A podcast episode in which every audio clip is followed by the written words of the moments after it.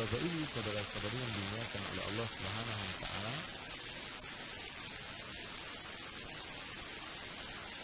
Salah satu keutamaan dari Abdullah bin Abi Aufa juga adalah bahwa beliau mendapatkan doa dari Rasulullah Sallallahu Alaihi Wasallam. Beliau mendapatkan doa dari Rasulullah Sallallahu Alaihi Wasallam dengan doa Allahumma salli ala ali abi Aufa. Wahai Allah, salawatilah atas keluarga Abi Aufa. Kenapa demikian? Karena Abdullah datang dengan zakat orang tuanya. Orang tuanya meninggal, kemudian tetap dizakati hartanya. Dizakati dibawa ke hadapan Rasulullah. Maka mereka mendapatkan doa dari Rasulullah Shallallahu Alaihi Wasallam. Yaitu doa salawat atas keluarga Abu Aufa. Abdullah bin Abi Aufa meninggal pada tahun 86. Kapan umur beliau akan itu 86 Hijriah. Beliau meninggal pada tahun 86 Hijriah. Umurnya hampir 100 tahun. Umurnya hampir 100 tahun. Ini sedikit tentang biografi perawi yang diriwayatkan hadis ini. Kemudian kita baca selanjutnya Abdullah bin Abi Aufa meriwayatkan bahwa Rasulullah Shallallahu Alaihi Wasallam memberikan kabar gembira kepada Khadijah. Kabar gembira yang diberikan oleh Rasulullah kepada Khadijah itu berdasarkan wahyu. Apa kabar gembiranya? Mendapatkan sebuah rumah di dalam surga. Ini adalah wahyu dari Allah Subhanahu wa taala. Dan kemudian min kosab. Rumah tersebut berasal dari bambu. Bambu itu bentuknya gimana? Bengkok? Melengkung. Melengkung. La faqaba fihi Kalau seandainya rumah dari bambu, maka banyak bambu-bambu yang lengkung. Otomatis bambu-bambunya tersebut tidak rata. Dan kebiasaan kalau di dunia rumah dari bambu itu gaduh ya menaiki bunyi tetapi di sini Rasulullah SAW menyebutkan bahwa kabar gembira bagi Khadijah mendapat rumah di surga terbuat dari bambu yang tidak ada gaduhnya dan tidak susah juga duduk di dalam rumah bambu. Nah di sini Imam Ibnu Utsaimin menjelaskan bahwa harus kita cerdas dalam memahami hadis. Di antara kecerdasan kita dalam memahami hadis adalah semua yang disebutkan di dalam surga yang namanya sama dengan dunia yang yang sama hanya namanya. Yang sama apa? Hanya namanya. Sebagaimana perkataan Abdullah bin Abbas yang beliau mengatakan, "Ma mimma fid dunya fil akhirati illa isma. Tidak ada yang berada di dunia dibandingkan dengan akhirat hanya namanya. Jadi semua di, di, di, di surga nanti disebutkan ada buah-buahan, ada sungai, ada apel, ada sayur-sayuran, ada rumah, ada apa lagi? Ada sungai, ada madu, ada susu, ada uh, homer. Itu namanya saja yang sama dengan dunia. Adapun hakikatnya berbeda. Hakikatnya apa? Berbeda. Nah, ketika Aisyah radhiyallahu anha diberikan kabar gembira mendapatkan rumah di surga dari bambu. Bambu yang dimaksud di sini bambu yang melengkung tetapi berasal dari intan permata. Berasal dari apa? Intan permata. Mahalan mana? Mutiara sama intan. Intan. Ya, berasal dari intan. Dalam bahasa Arabnya lu-lu intan permata. Intan itu dia melengkung dan hidup di dalamnya pun tidak susah dan juga tidak gaduh. Jadi pelajaran yang paling pertama pada malam atau nanti saya sebutkan saya jelaskan dulu biar rapi pelajarannya. Jadi itu maksud hadis. Rasul Shallallahu Alaihi Wasallam memberikan kabar gembira kepada Khadijah bahwa Khadijah akan mendapatkan rumah di surga berasal dari bambu, tapi bukan sembarang bambu. Bambunya terbuat dari intan permata. Yang mana sifat dari bambu tersebut Rasulullah Shallallahu alaihi wasallam menggambarkan bahwasanya la tidak gaduh. Ya. Dan memang di dunia di akhirat tidak ada yang gaduh Allah berfirman dalam Al-Quran, La laghun fiha wala ta'sim. Artinya, di dalam surga tidak ada lagu.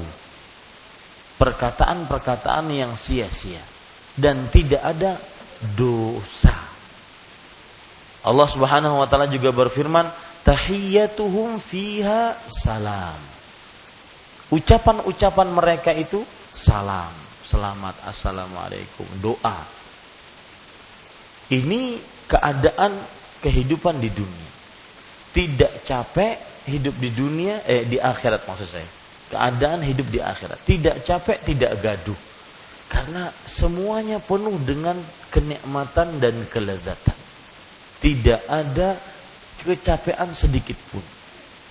Itu adalah surganya Allah Subhanahu wa taala. Maka bagaimanapun kita bayangkan surganya Allah tidak akan mampu kita mencapai hakikatnya surga. Ketika saya ucapkan tadi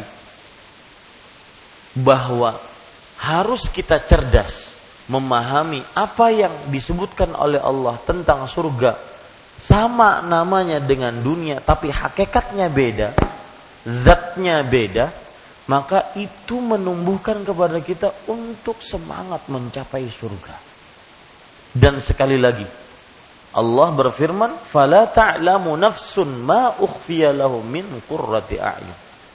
Seorang pun tidak mengetahui apa yang disembunyikan dari nikmat-nikmat yang menyejukkan pandangan di surga kelak. Tidak ada yang bisa membayangkan benar-benar murni hakikat surga itu seperti ini nggak mungkin. Makanya tidak boleh seseorang berbicara tentang surga, tentang neraka tanpa dalil. Dari sini kekeliruan orang-orang yang buat film, sinetron yang menunjukkan tentang surga, neraka karena tidak akan mungkin bisa digambarkan. Tidak akan mungkin. Fala ta'lamu nafsun ma ukhfiya lahum min qurrati. Artinya seseorang tidak mengetahui apa yang disembunyikan dari nikmat-nikmat di dalam surga dari hal-hal yang menyejukkan pandangan mata. Maka bercita-cita surga.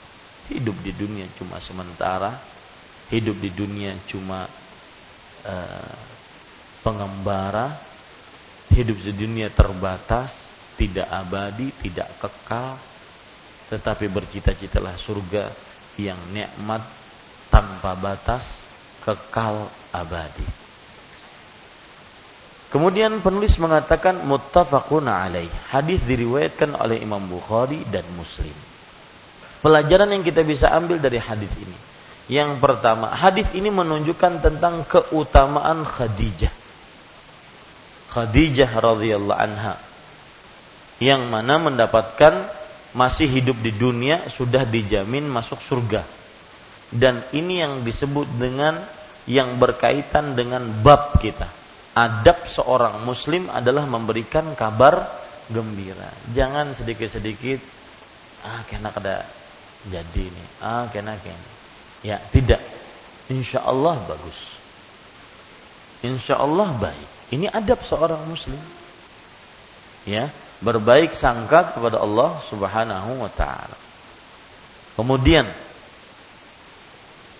faedah yang kedua dari hadis ini adalah Khadijah mendapatkan rumah di surga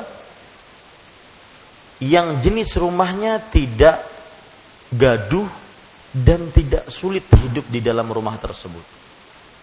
Para ulama rahimahumullah taala menjelaskan sebab kenapa sifat rumah Khadijah tidak gaduh. Di antaranya yang dijelaskan oleh As-Suhaili dalam kitab yang ditulis oleh Imam Ibnu Katsir Al-Bidayah wan Nihayah Khadijah mendapatkan rumah di surga yang tidak gaduh karena beliau tidak pernah mencela suaminya walau sekalipun. Tidak pernah mengangkat suara di hadapan suaminya walau sekalipun. Tidak pernah berbantah-bantahan dengan suaminya walau sekalipun Nah, perhatikan ibu-ibu yang di belakang dan juga istri-istri Anda sampaikan pesan saya. Ingin dapat rumah di surga seperti Khadijah yang tidak gaduh, jangan bantah suami. Jangan mengangkat suara di hadapan suami. Walau Anda wahai ibu-ibu muslimah ahli ibadah tetapi ketika sang suami benci, sang suami sangkal, maka hati-hati. Kenapa? Nabi Muhammad SAW pernah me, memberikan nasihat kepada seorang perempuan. Beliau bersabda kepada perempuan tersebut, "Unduri aina anti minhu." Fa innama huwa jannatuki wa naruki. Lihat keberadaan dirimu di hadapan suamimu. Artinya suamimu menganggap dirimu itu bagaimana? Kalau dia senang dengan istrinya, dia rela dengan istrinya, maka sesungguhnya suamimu adalah surgamu atau nerakamu. Hati-hati. Ya, lebih baik Khadijah radhiyallahu anha tidak seperti Maryam. Khadijah radhiyallahu anha tidak diriwayatkan beliau ahli sholat, Maryam ahli puasa. Tapi salah satu keutamaan Khadijah tidak pernah mengangkat suaranya di hadapan suami. Tidak pernah menyakiti suaminya Muhammad sallallahu alaihi wasallam. Bahkan beliau yang menjadi penenang suami. Menjadi penenang suami. Lihat tat, dalam hadis riwayat Bukhari, tatkala Nabi Muhammad sallallahu alaihi wasallam sudah tidak dapat atau belum datang wahyu lagi, beliau takut. Jangan-jangan yang datang itu bukan malaikat. Jangan-jangan beliau selama ini ditipu. Maka Khadijah sang istri ketika sang suaminya takut, bukan malah ditakut-takuti dan malah lebih kalap dari suaminya. Tidak seperti sebagian istri yang ada di zaman sekarang. Suaminya sedih, sidinnya tambah sedih. Tambah kalap. Tambah galau. Tambah ribut. Bukan malah menenangkan sang suami. Coba lihat Khadijah. Beliau mengatakan, kalla. Bahkan para ulama mengatakan, perkataan Khadijah saat itu pantas ditulis dengan tinta emas. Tidak sama sekali. Demi Allah, la yukhzikallahu abadan. Wahai suamiku, Allah tidak akan menghinakan engkau selamanya. Innaka latasilur rahim. Karena engkau menyambung tali silaturahim. Engkau memuliakan tamu.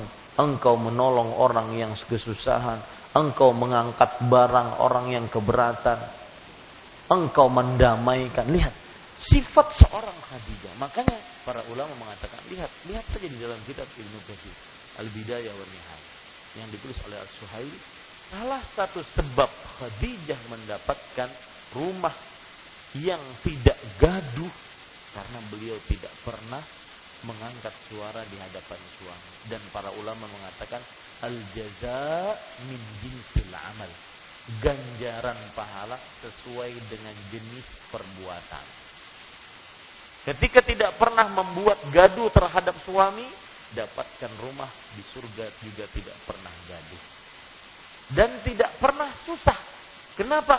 Karena tidak pernah menyusahkan suami. Ya tidak pernah menyusahkan suami. Apalagi kadang-kadang sedikit-sedikit main anjam bulikahkan aja atau sudah sedikit-sedikit main ancam. Ya? Ini para ikhwan yang dirahmati oleh Allah Subhanahu wa taala. Kemudian Bapak Ibu saudara-saudari yang dimuliakan oleh Allah Subhanahu wa taala pelajaran yang menarik dari hadis ini juga yaitu Para ulama berbeda pendapat tentang mana yang lebih utama antara Khadijah dengan Aisyah. Mana yang lebih utama? Nabi Muhammad Shallallahu Alaihi Wasallam pernah bersabda dalam hadis riwayat Imam Ah Imam Bukhari yaitu hadisnya berbunyi kamulah minar rijali kathir walam yakmul minan nisa illa Maryam bintu Imran wa Khadijah wa wa Asiyah imra'atu Fir'aun. Artinya yang sempurna dari para lelaki itu banyak. Tetapi yang sempurna dari para perempuan itu sedikit saja. Kecuali eh, sedikit saja. Siapa mereka? Yaitu Maryam bintu Imran Asia istrinya Fir'aun. Asia istrinya Fir'aun. Kemudian Nabi Muhammad SAW bersabda, Wa inna fadla Aisyata ala sairin nisa ka fadli di ala sairil ta'am. Kemudian keutamaan Aisyah dibandingkan seluruh perempuan seperti keutamaan makanan sarid. Kalau kita makanan sarid itu bubur yang ada kuahnya, bedaging, dagingnya daging, kemudian kuahnya itu dengan asam tulangan. Namun benar pokoknya. Karena lu dapatnya gratis tadi siang. Baik, Bapak Ibu saudara-saudari yang dimuliakan oleh Allah Subhanahu wa taala.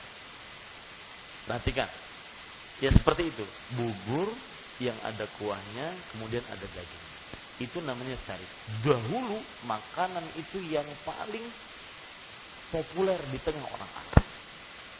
Nah, keutamaan Khadijah dibandingkan seluruh perempuan seperti keutamaan makanan sarit dibandingkan seluruh makanan. Apa yang kita bisa ambil faedah dari ini? Bahwa Aisyah, oh, keutamaan bukan Khadijah, Aisyah, keutamaannya adalah paling utama dibandingkan seluruh perempuan. Termasuk di antaranya dibandingkan siapa? Khadijah. Di sini sebagian ulama mengatakan bahwa Aisyah lebih utama dibanding Khadijah. Tetapi ada pendapat yang pertengahan dan ini yang paling kuat bahwa Khadijah memiliki keutamaan yang tidak dimiliki oleh Aisyah. Aisyah memiliki keutamaan yang tidak dimiliki oleh Khadijah. Ya, garis bawahi baik-baik catat itu. Khadijah memiliki keutamaan yang tidak dimiliki oleh Aisyah radhiyallahu anha. Aisyah memiliki keutamaan yang tidak dimiliki oleh Khadijah. Dari sisi mana? Khadijah di awal-awal Islam memiliki keutamaan di antaranya memperjuangkan agama Islam, masuk Islam generasi pertama, menopang dakwah, membentengi Rasulullah. Ini tidak dimiliki oleh siapa? Nah, tapi Aisyah memiliki keutamaan dibandingkan Khadijah, yaitu di akhir-akhir zaman Rasulullah. Terutama sepeninggal Rasulullah. Aisyah lebih utama karena ilmu-ilmu Rasulullah ditangkap oleh siapa? Aisyah. Maka salah satu perawi hadis yang paling banyak meriwayatkan hadis adalah siapa? Aisyah. Ini pendapat yang paling pertengahan. Sehingga kita meletakkan dua sosok wanita mulia sealam semesta ini pada proporsi, pada porsi. Ya. Baik. Kemudian pelajaran selanjutnya yang kita bisa ambil dari hadis tersebut, Bapak Ibu, saudara-saudari yang dimuliakan oleh Allah,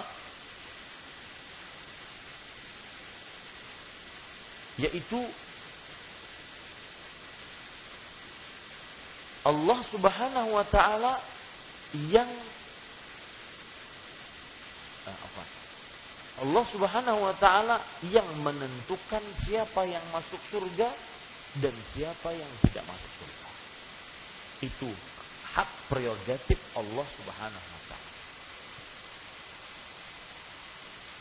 Dalam bahasa yang lebih mudah Bapak mencatatnya, surga hak mutlak murni milik Allah. Allah menghendaki si fulan masuk surga, masuk surga. Allah menghendaki si fulan masuk neraka, masuk neraka. Faedah selanjutnya yaitu hadis ini adalah secara tidak langsung Nabi Muhammad SAW dijamin masuk surga. Karena mustahil Rasulullah menjamin orang beliau sendiri tidak masuk surga. Ini seperti yang beberapa waktu yang lalu terutama bulan Ramadan lagi rame. Ya. Sebagian orang menganggap si fulan ini adalah orang yang alim, orang yang ahli tafsir, tetapi ngomongnya keliru. Saya ketika ditanya tentang permasalahan itu saya katakan tidak ada yang mengatakan bahwa Nabi Muhammad SAW tidak dijamin masuk surga kecuali salah satu dari empat orang. Orang kafir, orang munafik, orang yang tidak tahu kedudukan Rasulullah, atau orang yang tidak paham hadis-hadis Nabi Muhammad SAW. Dan sepertinya nomor empat, tidak paham hadis-hadis Rasulullah Wasallam. Di antaranya ini, tidak mungkin mustahil orang menjamin masuk surga. Sedangkan beliau sendiri tidak masuk surga. Ya, ini aneh ini. Ini para ikhwan sekali tiada Allah Subhanahu wa taala. Kita lanjutkan. Hadis yang selanjutnya atau ada dulu silahkan. Nah.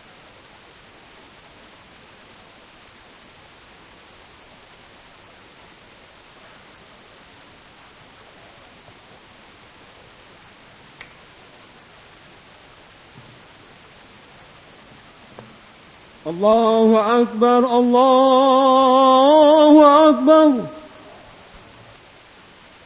الله أكبر الله أكبر. أشهد أن لا إله إلا الله.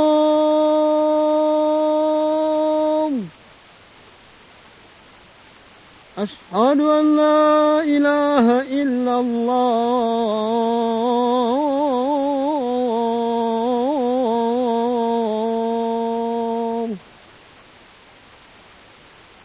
أشهد أن محمدا رسول الله.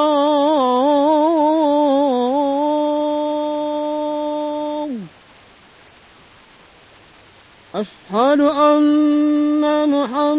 محمدا رسول الله.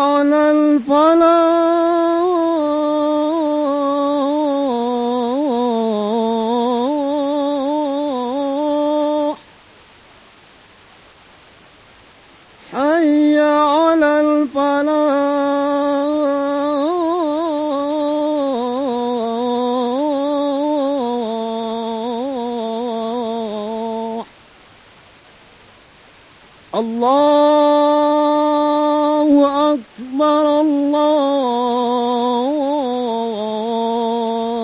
أكبر.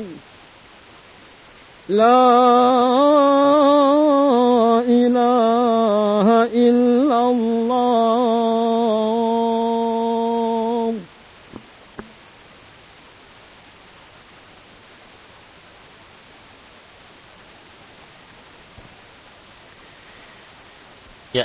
kita lanjutkan dengan membaca hadis yang ke-709. Ini ngomong-ngomong dapat nggak hadisnya? Yang bawa kitab dapat? Hah?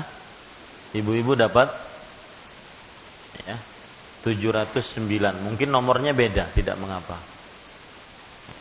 Baik, saya lanjutkan. Wa an Abi Musa Al-Asy'ari radhiyallahu anhu. Karena hadisnya ini panjang, maka saya merubah cara tidak menerjemahkan secara langsung tetapi penggalan-penggalannya. Mohon diperhatikan. Dan dari situ kita langsung ambil pelajaran. Mohon diperhatikan.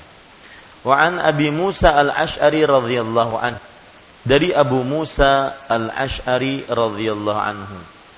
Abu Musa al-Asy'ari nama asli beliau siapa? Ada yang ingat? Saya pernah menyebutkan Abu Musa al-Ash'ari. Hah? Siapa? Said. Saat apa Said? Hah? Ada nama Abu Musa al-Ash'ari radhiyallahu anhu, nama beliau Bapak Ibu saudara-saudari yang dimuliakan oleh Allah Subhanahu wa taala disebutkan oleh Imam Az-Zahabi di dalam kitab beliau uh, Abu Musa Al-Ash'ari adalah Abdullah bin Qais. Ini siapa? Abdullah bin Qais. Kalau Sa'ad bin Malik ibnu Sinan itu Abu Sa'id Al-Khudri. Abu Musa Al-Ash'ari nama aslinya siapa? Abdullah bin Qais ya Abdullah bin Qais. Dan Bapak Ibu saudara-saudari yang dimuliakan Allah beliau termasuk ahli fikih dari sahabat. Dan ahli baca Al-Qur'an dari para sahabat Rasulullah sallallahu alaihi wasallam.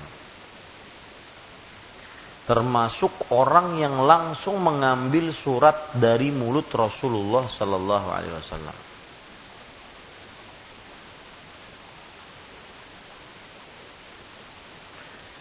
salah satu keutamaan Abdullah bin Qais yaitu Abu Musa al-Ash'ari beliau mendapatkan doa dari Rasulullah yang berbunyi Allahumma ghafir li Abdullah bin Qais zambahu wa adkhilhu yaumal qiyamah mudkhalan karim wahai Allah ampuni untuk Abdullah bin Qais dosanya dan masukkan ia ke dalam surga eh masukkan ia di hari kiamat ke dalam surga yang mulia. Hadis riwayat Bukhari dan Muslim.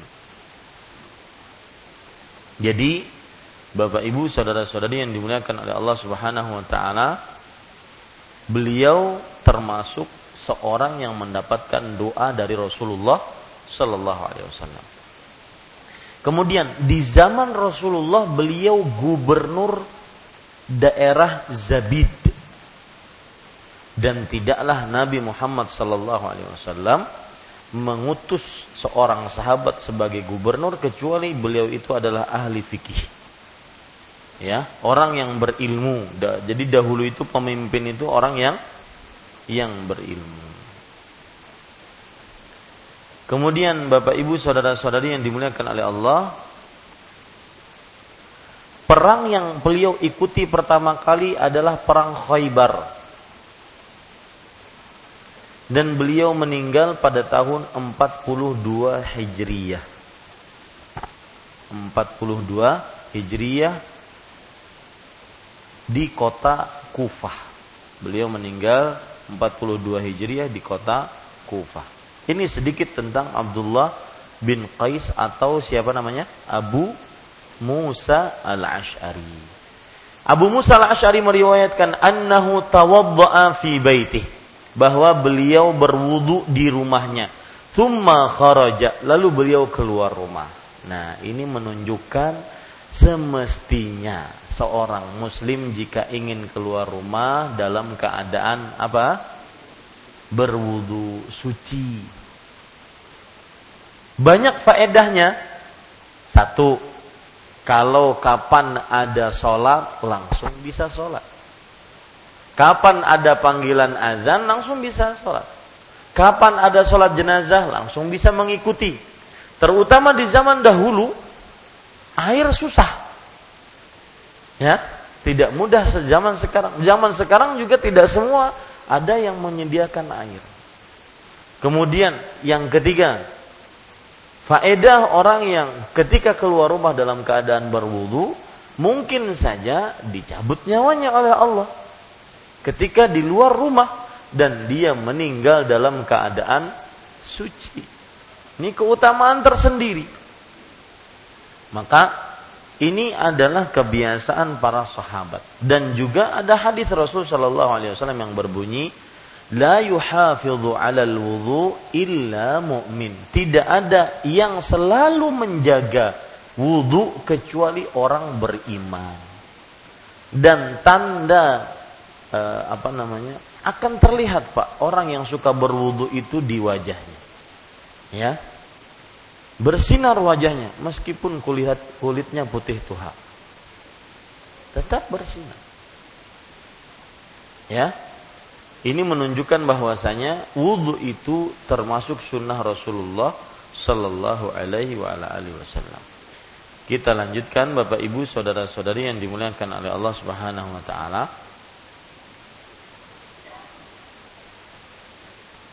Kemudian Faqala, beliau berkata, Abu Musa berkata, la alzimanna Rasulullah sallallahu alaihi wasallam wa la akunanna ma'ahu yaumi hadza. Ini niat yang baik. Beliau berkata, sungguh aku akan mendampingi Rasulullah sallallahu alaihi wasallam. Melazimi Rasulullah dan aku akan bersamanya pada hari ini apa pelajaran kita bisa ambil? Pelajarannya adalah semestinya setiap hari seorang muslim mempunyai niat baik. Niat baik. Apa pun niat baik tersebut. Ah. Eh, dan ini progres hidup, kemajuan hidup. Kalau ada yang kada paham progres itu kemajuan. Progres hidup, kemajuan hidup. Artinya setiap hari selalu ada yang baru yang saya bisa amalkan sebagai sebuah tekad baik. Semestinya seperti itu. Ah, saya hari ini harus seperti ini. Saya hari ini seperti ini. Harus selalu ada kebaikan yang bertambah, bukan hanya sekedar monoton. Baik, orang istiqomah bagus, tetapi alangkah lebih baik lagi kalau dia menambah, menambah terus. Seperti ini. Beliau bertekad untuk bersama Rasulullah pada hari itu. Faja al masjid. Lalu beliau mendatangi masjid. Fasa'ala anin Nabi sallallahu alaihi wasallam. Lalu beliau bertanya, di manakah Rasulullah sallallahu alaihi wasallam? Faqalu wajjaha hahuna. Artinya, maka orang-orang menjawab wajjaha hahuna. Artinya, Bapak Ibu saudara-saudari ini yang muliakan oleh Allah Subhanahu wa taala di sana ya beliau menunjukkan ke sebuah arah wajah hahuna dijelaskan oleh para ulama apa maksud wajah hahuna yaitu bahwasanya Nabi Muhammad sallallahu alaihi wasallam berada di sebuah tempat yang diarahnya diarahkan oleh para sahabat yang menunjukkan bahwa Nabi situ Nabi Muhammad SAW berada di arah itu. Nah, itu maksudnya. Ketika para sahabat menjawab seperti itu. Kemudian kita lanjutkan. Fakharajtu ala atharihi as'alu anhu. Maka aku pun mengikuti arah yang ditunjukkan tersebut. Sambil bertanya di mana Rasulullah hatta dakhala bi'ra aris fajalastu indal bab hatta qada Rasulullah sallallahu alaihi wasallam hajatahu wa tawadda sampai dakhala bi'ra aris sampai beliau masuk ke dalam sumur apa maksudnya yaitu Nabi Muhammad sallallahu alaihi wasallam biasa di sumur tersebut duduk-duduk menselonjorkan kakinya ya sampai aku duduk di pintu sampai Rasulullah SAW menyelesaikan hajatnya dan beliau berwudu. Fakuntu ilaih, maka aku pun menuju beliau, bangun menuju beliau. Fa'idha huwa qad jalasa ala bi'ri aris. Ternyata Nabi Muhammad SAW duduk di sumur aris namanya. Sumurnya namanya aris. Sumur, ya, Kenapa duduk di sumur? Karena biasanya untuk mendinginkan kaki. Wa tawassata qafhan. Wa kashafa an saqaiha wa dallahuma fil bi'r. Nabi Muhammad wasallam membuka sak kedua betisnya dan menjulurkannya ke dalam sumur. Jadi cerita Abu Musa al-Ash'ari ini benar-benar detil Fasallamtu alaih. Lalu aku pun mengucapkan salam kepadanya. Thumman saraftu. Lalu aku pun pergi. Fajalastu indal bab faqultu la'akunanna bawwaba Rasulillah sallallahu alaihi wasallam al-yawm. Sesudah salam, Abu Musa al-Asy'ari kembali ke pintu. Rupanya sumur tersebut ada pintunya. Maka Nabi Muhammad uh, Abu Musa al-Asyari mengatakan, sungguh aku hari ini akan menjadi penjaga pintu Rasulullah Sallallahu Alaihi Wasallam. Faja'a Abu Bakar. Datanglah Abu Bakar. Ingat, yang menjaga pintu siapa tadi? Abu Musa. Bab. Maka Abu Bakar ingin membuka pintu. Fakultu man hadha. Aku bertanya, siapa ini? Faqala Abu Bakar. Maka Abu Bakar menjawab, ini Abu Bakar. Fakultu ala rislika. Tunggu sebentar wahai Abu Bakar. Beliau ingin menghadap kepada Rasulullah. Thumma zahabtu fakultu ya Rasulullah hadha Abu Bakar yasta'zin. Wahai Rasulullah, ini Abu Bakar di luar pintu ingin minta izin masuk. Maka Nabi Muhammad SAW menjawab, "Idzan lahu wa basyirhu bil jannah."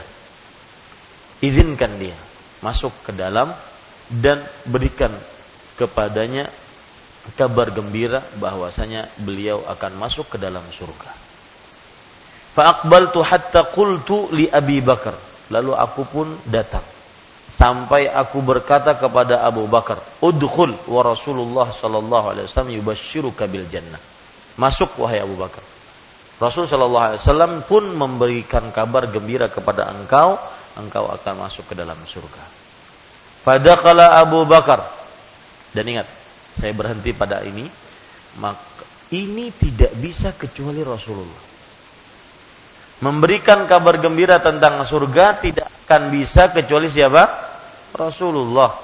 Adapun orang-orang setelahnya, sewali apa pun orang itu, tidak bisa memberikan jaminan surga kecuali Rasulullah Sallallahu Alaihi Wasallam. Ya, wali kutubkah, wali badalkah, wali apa saja. Apalagi sampai katanya ada bepoto masuk surga. Alhamdulillah. Kemudian apalagi? Bersalaman mencium bau surga. Ini tidak ada. Tidak ada yang bisa menjamin masuk surga kecuali Rasulullah. Ya, sewali apa pun manusia setelah Rasulullah. Tidak ada yang bisa menjamin masuk surga kecuali siapa? Rasulullah Shallallahu Alaihi Wasallam. Jadi yang saya maksud adalah si fulan masuk surga, si fulan di surga itu tidak ada bisa kecuali siapa? Rasulullah. Kenapa? Karena apa yang disebutkan oleh Rasulullah adalah wahyu. Kemudian kita lanjutkan, fadakhala Abu Bakrin hatta jalasa an yaminin Nabi sallallahu alaihi wasallam ma'ahu fil quf. Maka masuklah Abu Bakar sampai duduk di samping Rasulullah bersama di dalamnya eh, bersama di dalam bersama beliau di dalam sumur. Wadalla rijlaihi fil bi'r kama sana'a Rasulullah. Dan Abu Bakar pun menjulurkan kakinya ke dalam sumur sebagaimana yang diperbuat oleh Rasulullah. Wa kasyafa an. Kemudian Abu Bakar juga menyingkap kedua betisnya. Thumma raja'tu wa jalastu. Aku kembali ke pintu dan aku duduk di pintu. Waqad taraktu akhi yatawaddau wa yulhiquni. Dan aku tinggalkan saudaraku berwudu dan uh, men, apa namanya? menyusulku. Fakultu in yuridillahu bi fulanin yuridu akhahu khairan ya'ti bih fa idza insanun yuharrikul bab. Aku mengatakan kalau seandainya Allah menginginkan kepada si fulan kebaikan pasti Allah akan mendatangkannya. Ternyata ada orang yang menggerak-gerakkan pintu. Fakultu man hada. Maka aku bertanya siapa di belakang pintu? Faqala Umar ibnul Khattab. Umar bin Khattab. Fakultu ala risdik. Tunggu sebentar. Thumma ji'tu ila Rasulillah. Aku pun pergi kepada Rasulullah. Fasallamtu alaihi wa qultu hadha Umar yasta'zin. Aku ucapkan salam dan aku katakan ini Umar minta izin untuk masuk. Faqala idzan lahu wa basyirhu bil jannah. Artinya izinkan dia dan berikan dia kabar gembira masuk surga. Faja'a Umar faji'tu Umar faqultu adzina wa yubashshiruka Rasulullah sallallahu alaihi wasallam bil jannah.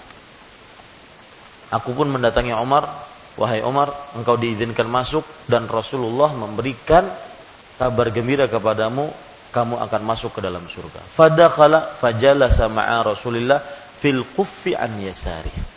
Maka Umar masuk dan duduk bersama Rasulullah di sebelah kiri. Yang sebelah kanan tadi siapa? Abu Bakar. Dan duduk bersama-sama di sumur. Juga menjulurkan kakinya sebagaimana Rasulullah Sallallahu Alaihi Wasallam. Lalu terus seperti itu sampai datang Utsman Uthman bin Affan. Fakultu ala rislik. Tunggu wahai Uthman. Aku tanya Rasulullah. Lalu datang pada Nabi Muhammad SAW. Fa. Aku beritahukan. Faqala i'zan lahu wa basyirhu fil jannah. Ma'a balwa tusibuhu. Artinya izinkan Uthman masuk dan berikan dia kabar gembira masuk ke dalam surga bersamaan dengan ujian yang dia dapat. Ujiannya apa? Uthman dibunuh oleh orang-orang Khawarij. Kan terbukti hadis Rasulullah itu wahyu. Terbukti akhirnya Utsman bin Affan beliau mas, e, masuk dijamin masuk ke dalam surga akan tetapi beliau mendapatkan musibah. Fajitu faqultu udkhul wa yubashshiruka Rasulullah wasallam bil jannah ma'a balwa tusibuk. Wahai Utsman, masuk. Engkau diizinkan masuk dan Rasulullah SAW memberikan kabar gembira kepadamu dengan surga dengan ujian yang kamu dapatkan, musibah yang kamu dapatkan. Fadakala fawajadal kuffa qad muli. Beliau masuk, ternyata sumurnya sudah penuh. Kan ada siapa? Rasulullah, Abu Bakar, Umar. Sumurnya penuh. Wajah fajalasa wijahahum minasyaqqil akhar. Qala Sa'id fa awwaltuhuma kuburahum muttafaqun alaih. Jadi begini Pak, sebelum komat ya mohon maaf saya agak terlambat ini sumur, di sini Rasulullah, sini Abu Bakar, sini Utsman. Kemudian di arah sini eh di sini eh, siapa? Abu Bakar, sini Umar, di sini Utsman. Maka Sa'id ibnul Musayyab rahimahullah mengatakan, aku mentakwilkan ini adalah kuburan. Kuburan mereka bertiga akhirnya terkumpul sampai sekarang dan Utsman tersendiri. Ya. Utsman ter tersendiri. Sampai sekarang kan Abu Bakar, oh, Rasulullah Abu Bakar dengan Umar dan Utsman tersendiri.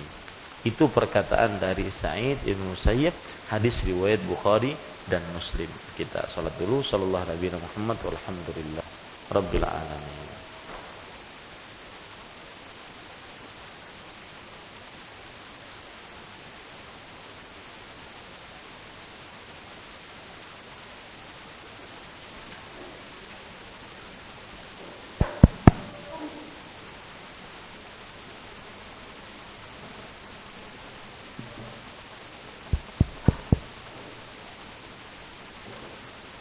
الله أكبر الله أكبر. أشهد أن لا إله إلا الله. أشهد أن محمد رسول الله. حي على الصلاة حي على الفلاح. قد قامت الصلاة قد قامت الصلاة. الله أكبر الله أكبر. لا إله إلا الله Luruskan, rapatkan sapnya Rahimakumullah Ujung karpet dengan ujung tumit Biar sama Allahu Akbar Allah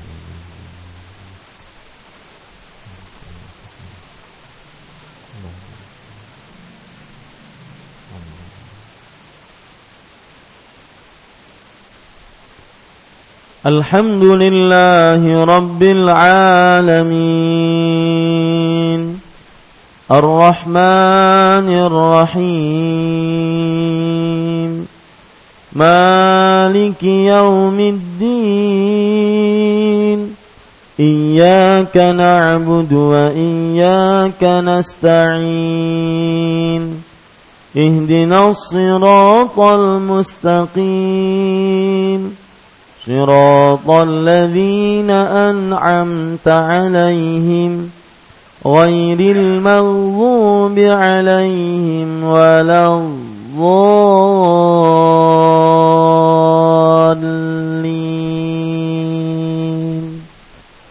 آمين.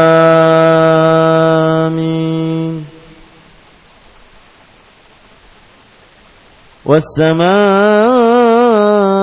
والطارق وما أدراك ما الطارق النجم الثاقب إن كل نفس لما عليها حافظ فلينظر الإنسان مما خلق خلق من ماء دافق يخرج من بين الصلب والترائب.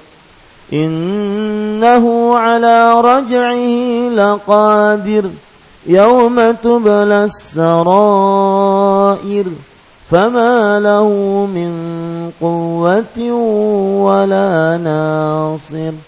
والسماء ذات الرجع والأرض ذات الصدع إنه لقول فصل. وما هو بالهزل إنهم يكيدون كيدا وأكيد كيدا. فمهل الكافرين أمهلهم رويدا. الله أكبر.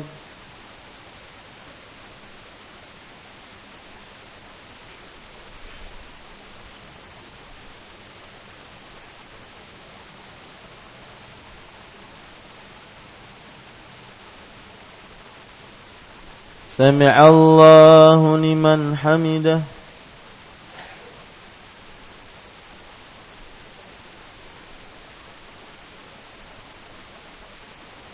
الله أكبر.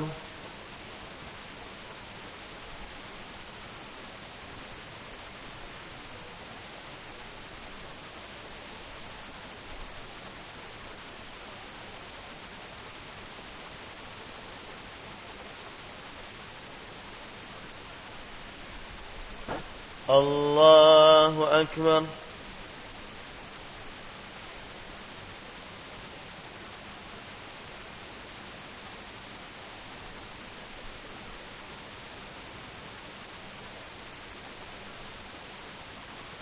الله أكبر.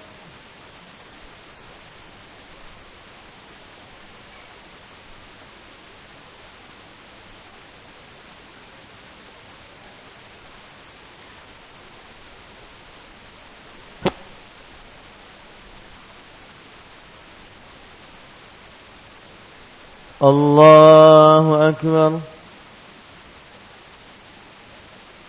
الحمد لله رب العالمين. الرحمن الرحيم. مالك يوم الدين. إياك نعبد وإياك نستعين. اهدنا الصراط المستقيم. صراط الذين أنعمت عليهم غير المغضوب عليهم ولا الضالين.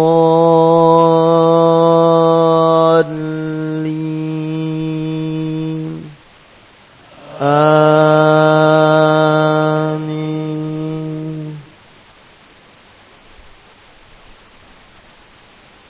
والشمس وضحاها والقمر إذا تلاها والنهار إذا جلاها والليل إذا يغشاها والسماء وما بناها والأرض وما طحاها ونفس وما سواها فألهمها فجورها وتقواها. قد أفلح من زكاها وقد خاب من دساها. كذبت ثمود بطغواها إذ انبعث أشقاها. فقال لهم رسول الله ناقة الله وسقياها. فكذبوه فعقروها فدمدم عليهم ربهم بذنبهم فسواها. ولا يخاف عقباها. الله أكبر.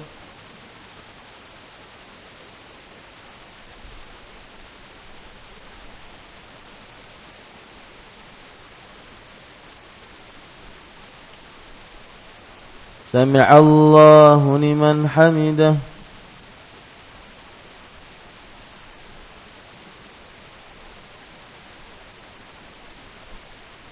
الله أكبر.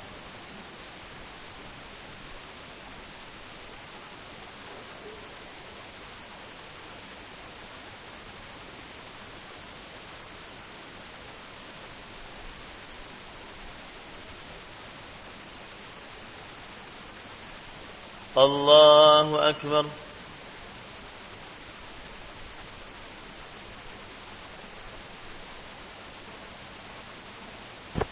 الله أكبر.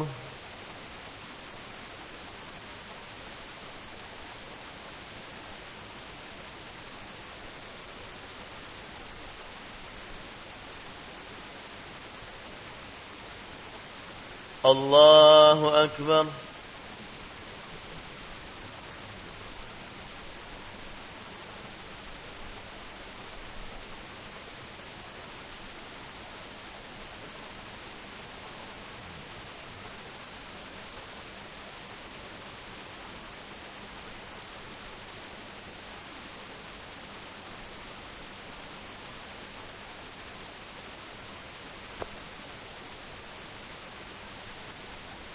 الله أكبر.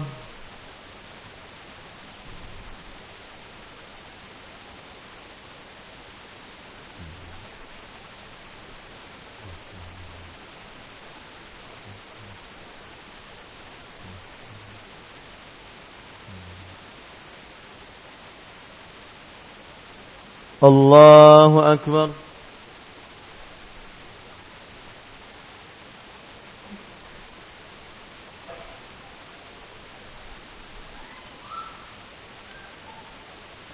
سمع الله لمن حمده.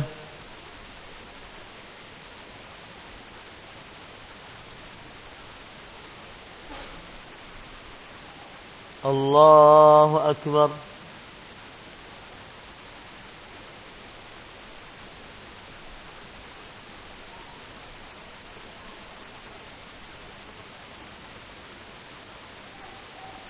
الله أكبر.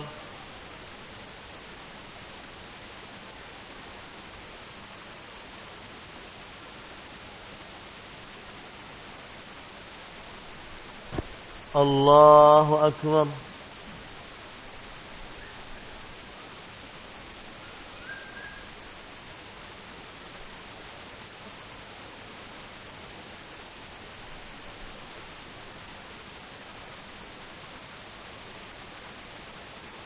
الله أكبر.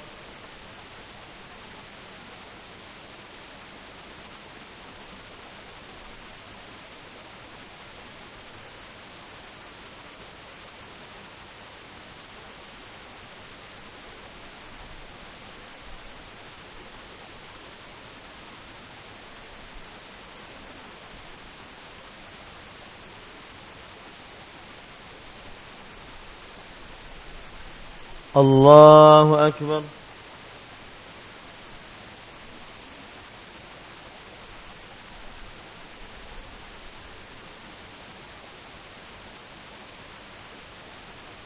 سمع الله لمن حمده.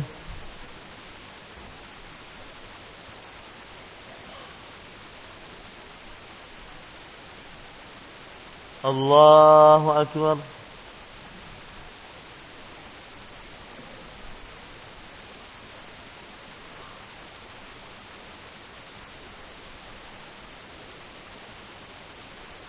الله أكبر.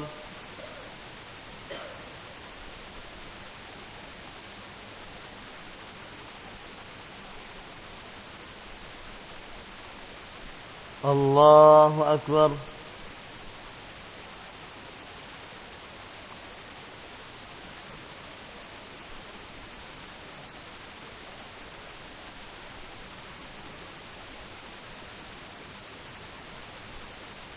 الله أكبر.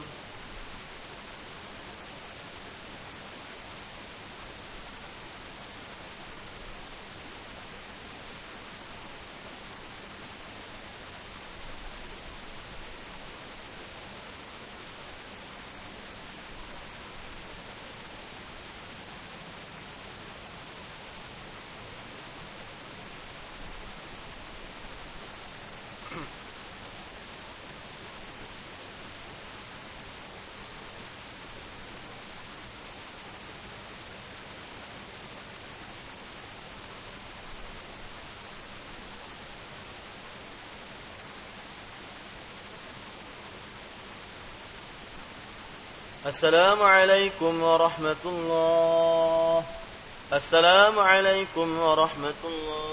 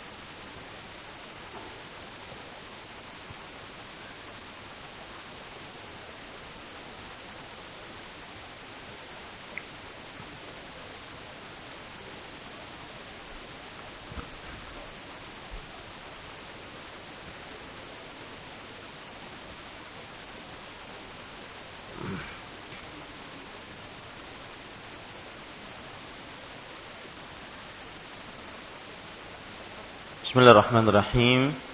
Alhamdulillahirabbil alamin. Sallallahu wasallam wa baraka ala abdihi wa rasulih nabiyina Muhammad wa ala alihi wa sahbihi ajma'in. Amma ba'du.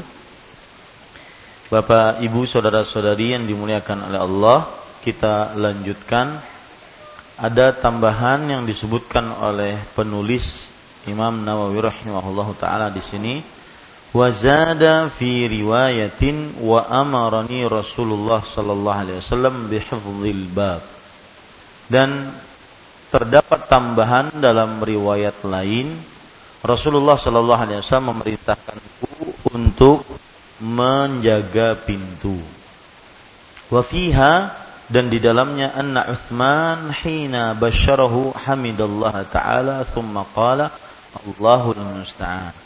Dan di dalamnya juga terdapat riwayat bahwa Uthman bin Affan ketika diberikan kabar gembira beliau akan masuk surga, maka beliau mengucapkan alhamdulillah. Tapi ketika beliau mendapati kabar sedih, beliau mengatakan Allahul Musta'an. Artinya hanya kepada Allah tempat meminta pertolongan. Ya. Allahul Musta'an itu artinya hanya kepada Allah tempat meminta pertolongan. Taib. Bapak, Ibu, saudara-saudari yang dimuliakan oleh Allah Subhanahu wa taala, eh, poin eh, pelajaran pertama yang kita bisa ambil dari hadis ini adalah hadis ini menunjukkan tentang adab-adab izin. Minta izin. Yang pertama harus minta izin sebelum masuk ke tempat seseorang. Ah, entah itu perkumpulan, entah itu rumah, kamar, kantor. Ya, misalkan ada orang kumpul-kumpul di pojokan masjid, maka dia datang. Maka dia harus minta izin. Boleh enggak saya ikut duduk? Minta izin sebelum masuk ke tempat orang. Ini adab yang pertama. Adab yang kedua, sejatinya minta izin dengan baik dengan baik. Lihat Abu Bakar As-Siddiq radhiyallahu anhu, Umar bin Khattab, Uthman bin Affan. Minta izinnya semuanya dengan cara yang baik. Yang ketiga, adab dalam minta izin menyebutkan nama ketika minta izin. Ya. Jadi misalkan kita di luar rumah kita ingin bertamu kepada seseorang, kita tanya, eh kita berminta izin, bolehkah saya masuk? Bolehkah saya masuk? Maka ketika ditanya siapa ya, maka saya, aku, nah ini nggak benar, harus sebut namanya, karena aku saya itu banyak, ataupun namanya kalau seandainya nama yang banyak maka disebutkan binnya. Misalkan siapa ya? Ana atau utuh. Semuanya banyak nama Anang, nama utuh. Mungkin disebutkan utuh bin Anang. Ya. Yang jelas menyebutkan nama ketika minta izin. Adab yang keempat tidak masuk kecuali setelah diizinkan.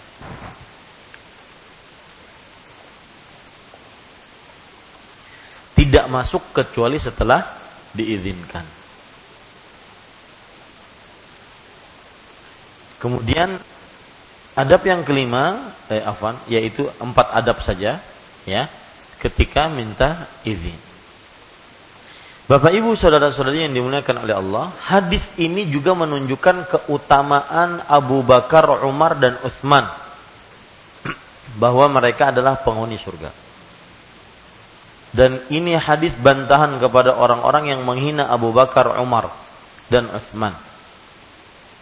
Seperti orang-orang Syiah Rafidah dan orang-orang munafik di zaman sekarang.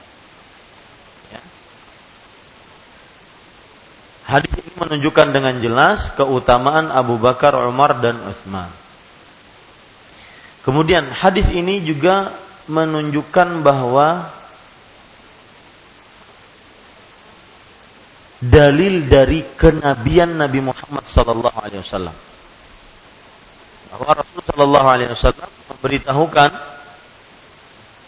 bahwa Utsman bin Affan akan terkena musibah, ujian dari kaum Khawarij dan ter, terbukti terjadi.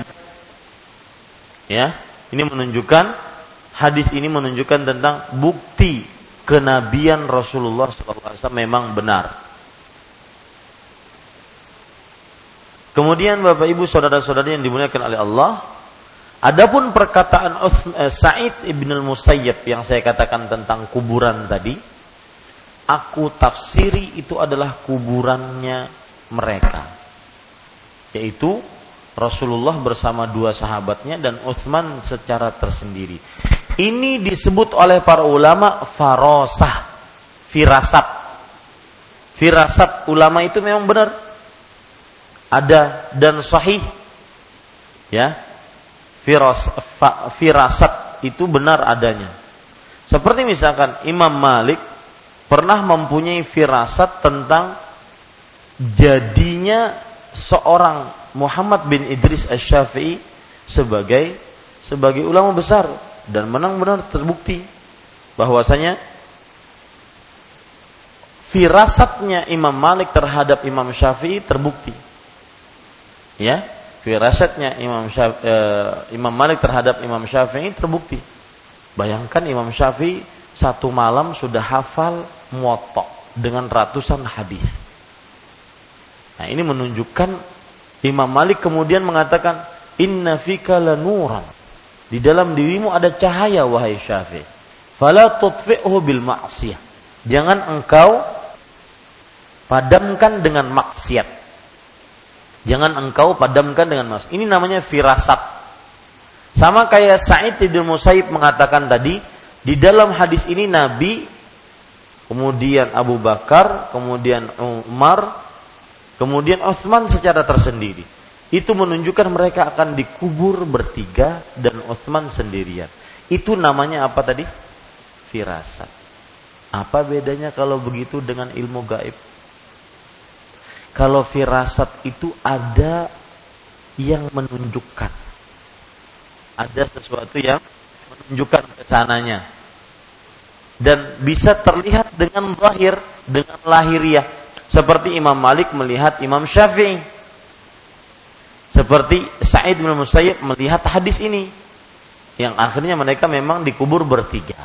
Ini namanya firasat. Adapun ilmu ramal yang dilakukan oleh tukang ramal baik itu kahin atau se'arraf yang kita dilarang untuk mendekatinya bertanya kepada mereka maka ini tidak ada sama sekali bukti-bukti atau hal-hal yang menunjukkan ke sana.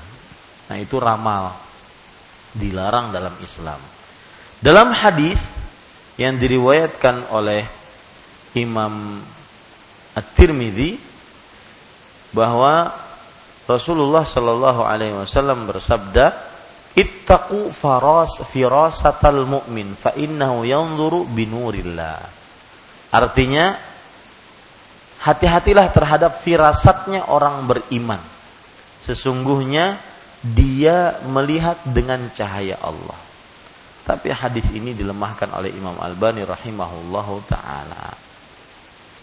Yang jelas firasat itu ada. Firasat itu ada. Apa arti firasat, Pak? Perasaan akan ada sesuatu pada orang tersebut. Dengan bukti bukti yang ada secara lahiriah dengan bukti-bukti yang ada secara lahiriah. Kemudian pelajaran selanjutnya yang kita bisa ambil dari hadis ini adalah masuknya Abu Bakar, Umar dan Uthman itu ternyata persis seperti kekhalifahan mereka. Abu Bakar dulu menjadi khalifah, kemudian Umar, kemudian Utsman. Ini menunjukkan memang di situ ada isyarat tentang kekhalifahan mereka. Kemudian yang terakhir pelajaran yang terakhir yaitu hadis ini menunjukkan tentang anjuran memberikan kabar gembira sebagaimana yang dilakukan oleh Rasulullah kepada tiga sahabatnya ini. Yaitu mereka mendapatkan kabar gembira masuk ke dalam apa? surganya Allah Subhanahu wa taala. Semestinya ini menjadi adab bagi kita setiap kali ada dalam kehidupan kita, maka kita memberikan kabar gembira, terutama terhadap sesama muslim. Ada orang sakit, misalkan, maka yang paling pantas kita lakukan adalah memberikan kabar gembira kepada mereka. Jangan ditakut-takuti. Abah Ulun semalam garing kayak ini dua hari langsung. Jangan ditakut-takuti. Akan tetapi diberikan kabar kabar gembira. Semoga baik. Semoga Allah Subhanahu wa taala memudahkan. Semoga Allah Subhanahu wa taala memberkahi dan semisal. Ini yang bisa saya sampaikan tentang hadis yang ke 709 wallahu alam. Sallallahu nabi Muhammad walhamdulillahi rabbil alamin masih ada sekitar dua hadis yang disebutkan oleh penulis tentang bab memberikan kabar gembira. Wallahu alam. Nah, silakan jika ada yang ingin menambahkan atau menyanggah ataupun memberikan faedah kepada kita. Nah,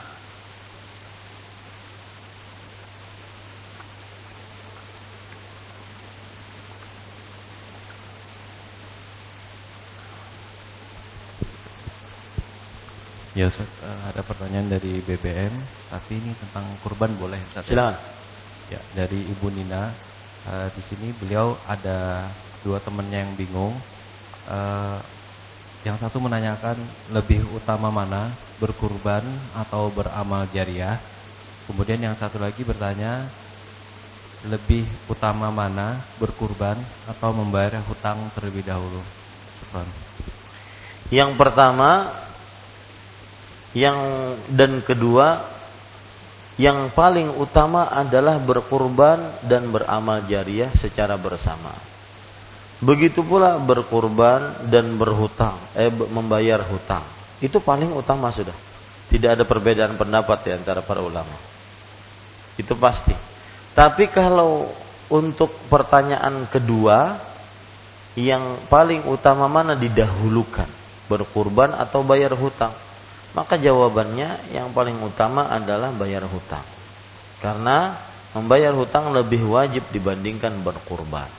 Seorang ketika dengan membayar hutang akhirnya dia tidak punya biaya untuk berkurban, maka pada saat itu dia tidak berdosa kepada Allah.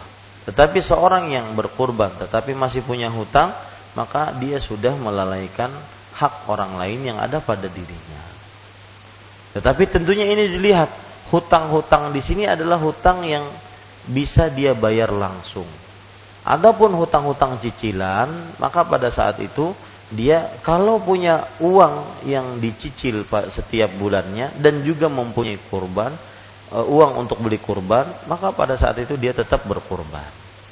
Ya, dia tetap berkurban. Misalkan ada yang mencicil rumah, tapi dia juga punya punya uang untuk cicilan per bulannya, punya uang untuk beli hewan kurban, maka pada saat itu dia tetap berkurban.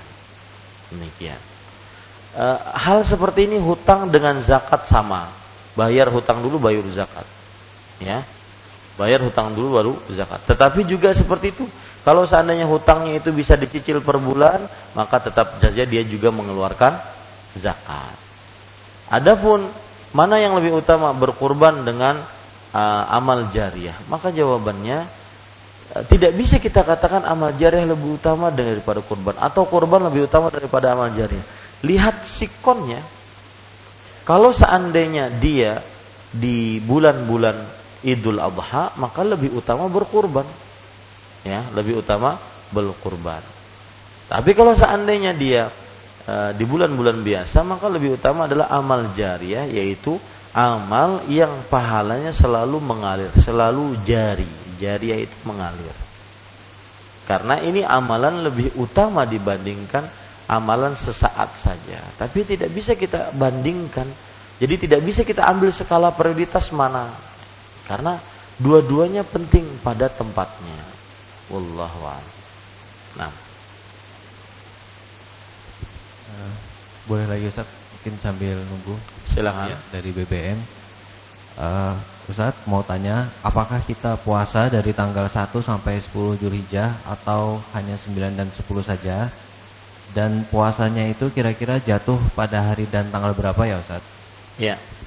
Untuk puasa, maka asal hukum puasa diambil dari hadis riwayat Bukhari, Tirmidzi dan yang lainnya dari Abdullah bin Abbas. Nabi Muhammad sallallahu alaihi wasallam bersabda, "Ma min ayyamin al-amalu salihu fihinna ahabbu ilallah min hadhihi al-ashar. Kemudian ah, yang artinya tidak ada hari-hari beramal soleh di dalamnya lebih disukai oleh Allah dibandingkan beramal soleh di 10 hari pertama bulan Dzulhijjah. Lalu para sahabat bertanya, "Walal jihadu fi sabilillah ya Rasulullah?" Tidak juga jihad di jalan Allah wahai Rasulullah bisa mengalahkan beramal soleh di 10 hari pertama bulan Dzulhijjah? Nabi Muhammad SAW menjawab, walal jihad. Tidak juga jihad di jalan Allah. Illa rajulun kharaja binafsihi wa malih. Kecuali seseorang yang keluar dengan harta dan nyawanya. Falam yarji' min dzalika Dan dia tidak pulang dengan sesuatu apa pun. Nah, ini menunjukkan bahwasanya Amal soleh sangat dianjurkan dari mulai tanggal 1 sampai 10 Zulhijjah. Sekarang tanggal 28, masuk 29.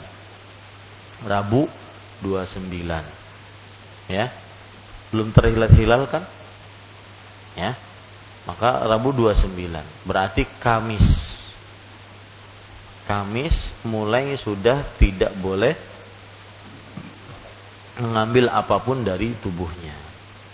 Kamis. Nah, dari mulai itu pula kita beramal saleh. Termasuk amal saleh adalah apa? Puasa. Maka tidak mengapa seseorang berpuasa dari mulai tanggal 1, 2, 3, 4, 5, 6, 7, 8, 9. Memang yang paling ditekankan adalah tanggal 9. Karena hadis riwayat Muslim Nabi Muhammad sallallahu alaihi wasallam bersabda, "Siyamu yaumi Arafah ahtasibu 'ala Allah an yukaffira sanata allati qablahu wallati ba'dah. Berpuasa hari Arafah aku berharap kepada Allah menghapuskan dosa satu tahun sebelumnya satu tahun setelahnya. Ini untuk puasa. Adapun tadi disebut-sebut puasa tanggal 10 maka tidak boleh haram puasa tanggal 10. Karena dia adalah hari Idul Adha Adapun keyakinan sebagian orang, memang sebiasaan Rasulullah untuk Idul Adha beda dengan Idul Fitri. Idul Fitri sebelum beliau pergi ke musola, beliau makan dulu. Idul Adha beliau tidak makan. Bukan berarti itu puasa. Kenapa bukan berarti itu puasa?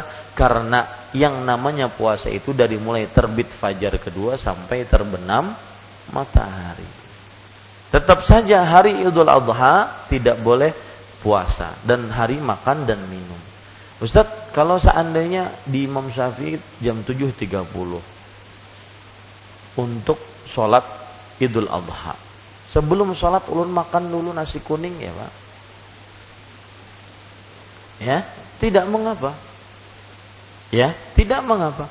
Tetapi yang nyunnahnya adalah untuk makannya yaitu makan dari daging apa? Kurbannya tersebut. Itu sunnahnya. Makanya ya untuk sholat idul adha agak dipercepat. Beda dengan untuk silut sholat idul idul fitri. Nah seperti itu. Jadi tanggal 10 tidak ada puasa. Beberapa kali tadi disebutkan dalam pertanyaan tanggal 10 puasa nggak ada. Ya, yang paling utama tanggal 9 saja. Mungkin yang bertanya ini terbalik dalam perkara puasa. Yang 9 10 itu adalah hari Ashura. Ya, hari apa? Ashura, tanggal 10 Muharram. Yang mana Nabi Muhammad sallallahu alaihi wasallam bersabda, "Siyamu yaumi Ashura ahtasibu 'ala Allah an yukaffira sanata allati qablahu." berpuasa pada hari Ashura, aku berharap kepada Allah untuk menghapuskan dosa satu tahun sebelumnya. Kemudian sahabat ada yang bertanya, wahai Rasulullah, innaha yaumun tu'azzimuhul yahud wan nasara. Sesungguhnya hari Ashura itu hari yang diagungkan oleh kaum Yahudi dan Nasrani. Kenapa kita mengikutinya? Nah, ini memegang teguh sunnah Rasul. Bahkan sampai kepada Rasulullah mereka itu tanyakan bahwa menyerupai kaum Yahudi dan Nasrani haram. Maka Nabi pun menyetujuinya. Beliau mengatakan la in ishtu ila qabilin la asummanna tasu'. Kalau seandainya aku hidup tahun depan, aku akan berpuasa tanggal 9. Maka di sinilah akhirnya orang-orang menyebutnya 9, 10 atau 10, 11. Tapi kalau ingin berpuasa tanggal 10 saja, sah. Karena itu yang dilakukan oleh Rasulullah. Tapi jika ingin 9, 10, maka itu yang lebih utama. Wallahu alam.